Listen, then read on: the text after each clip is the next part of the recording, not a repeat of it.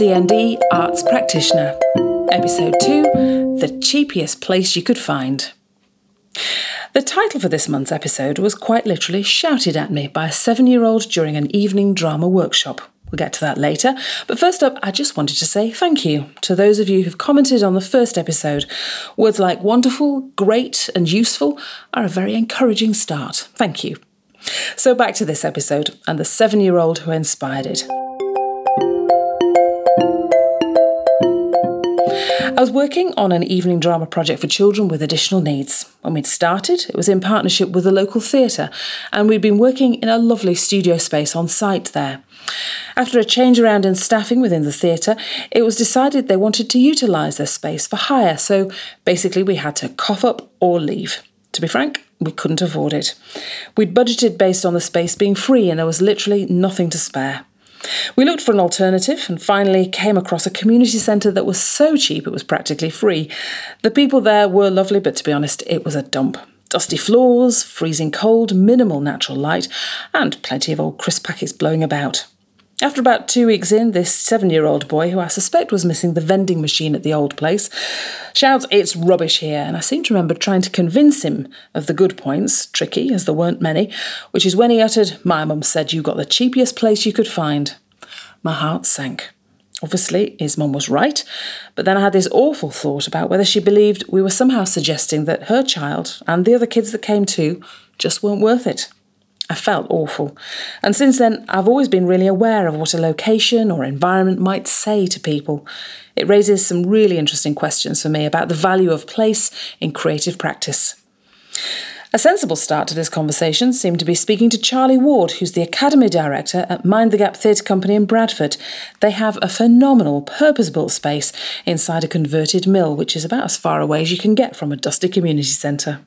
A palace is what we have. Um, yeah, we're based in Manningham in Bradford, and we have a fully accessible, amazing building. Our space and our ethos does kind of let you know people with learning disabilities either just come and engage in the arts and work at a level which is just fun and interactive and fully accessible or to kind of come and get that training that that people want to then go on to you know professional work or you know the next step in their development and performing arts. We've been in this building for eight years, um, and before that, because this this venue wasn't ready, it was kind of like a, a small office space that had, I think, two kind of medium sized spaces, which weren't really studios, were kind of just kind of maybe meeting rooms that were kind of just a bit bland and boring and not very creative. I mean, you know, we got we ran our sessions there and it was brilliant but it's not until you kind of work in this environment and just be like opportunities are endless really. Over the last couple of years the amount of individual stuff that our guys can do here like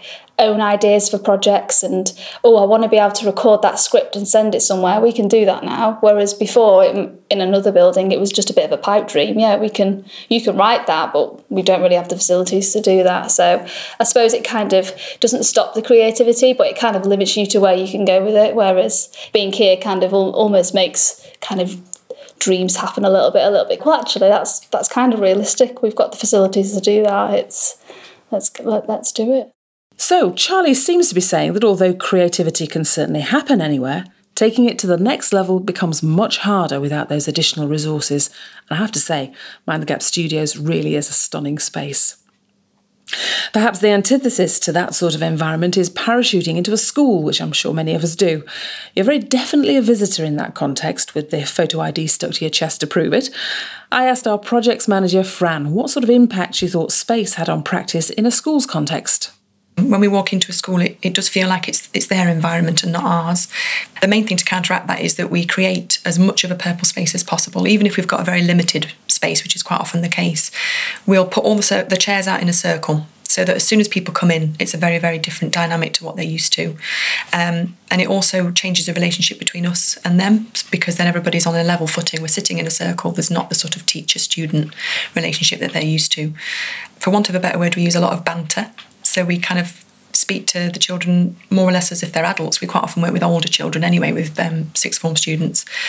We want to create that relationship, a slightly different relationship, one where they can be a bit more open and a bit more free and a bit more creative.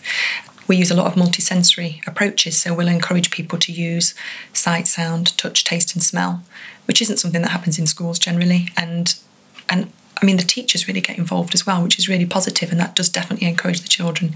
So, and they, I think they then see the teachers and teaching assistants in a different light as well. And just for that hour that we're there, it just feels like a different environment completely. Quite a few times, teachers have said, "Oh, I didn't know that such and such would react like that. We could do that, couldn't we?" And I mean, that's that's the most positive thing I take from our schools work is that there's the legacy of that and the fact that teachers and teaching assistants' relationships with the children may well have changed and they may well be more engaged as a result of us going in.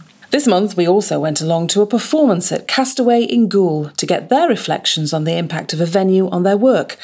They recently moved into their very own place at Escort Street, so we started by asking what that meant to them. Brilliant. Absolutely Yay. brilliant because it it feels like we've got a place ourselves, even yeah. though even though we rent it off um, the person who bought it, but it's it's like we have our, our own home. We yeah. don't have to go like courtyard place place. and child club and things like that.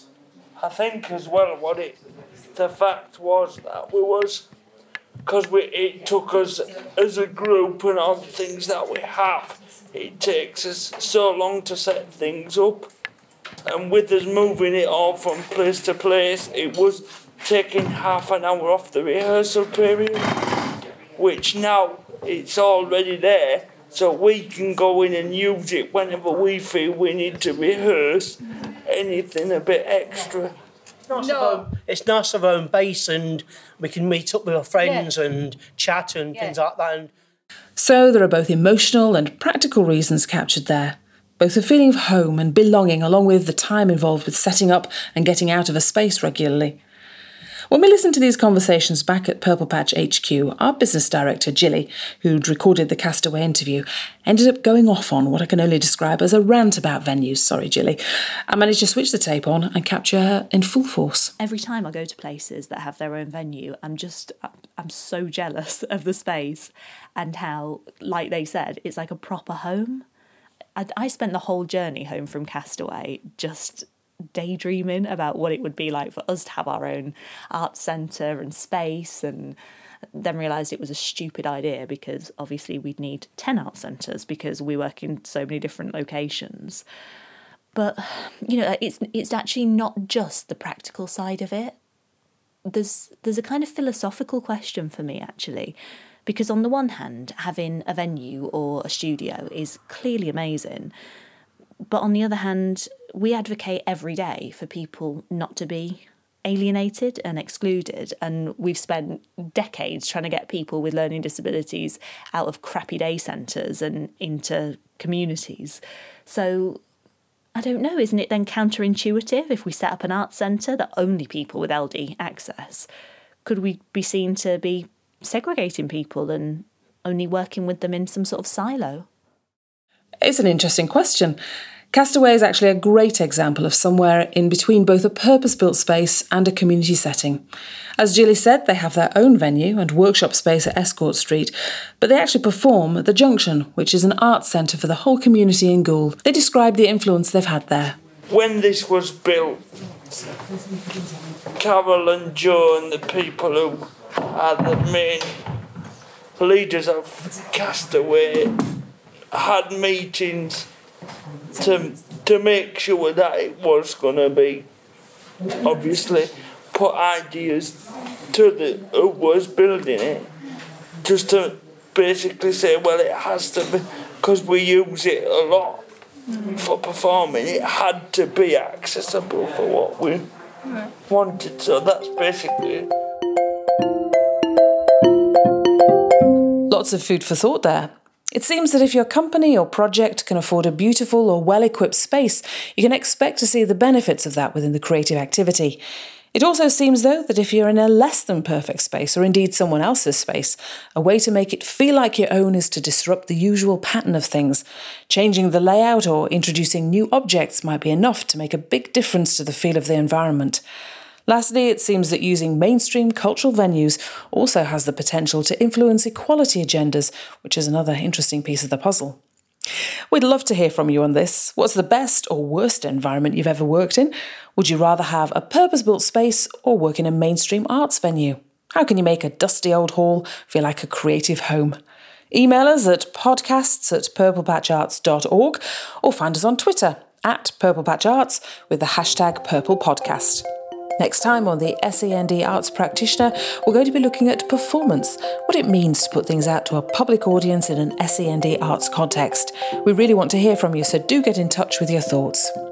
Thank you to our contributors Charlie Ward at Mind the Gap, Becky Mason and the team at Castaway, our projects manager Fran Rogers and business director Gilly Briley. The SEND Arts Practitioner is a Purple Patch production supported by Cape UK.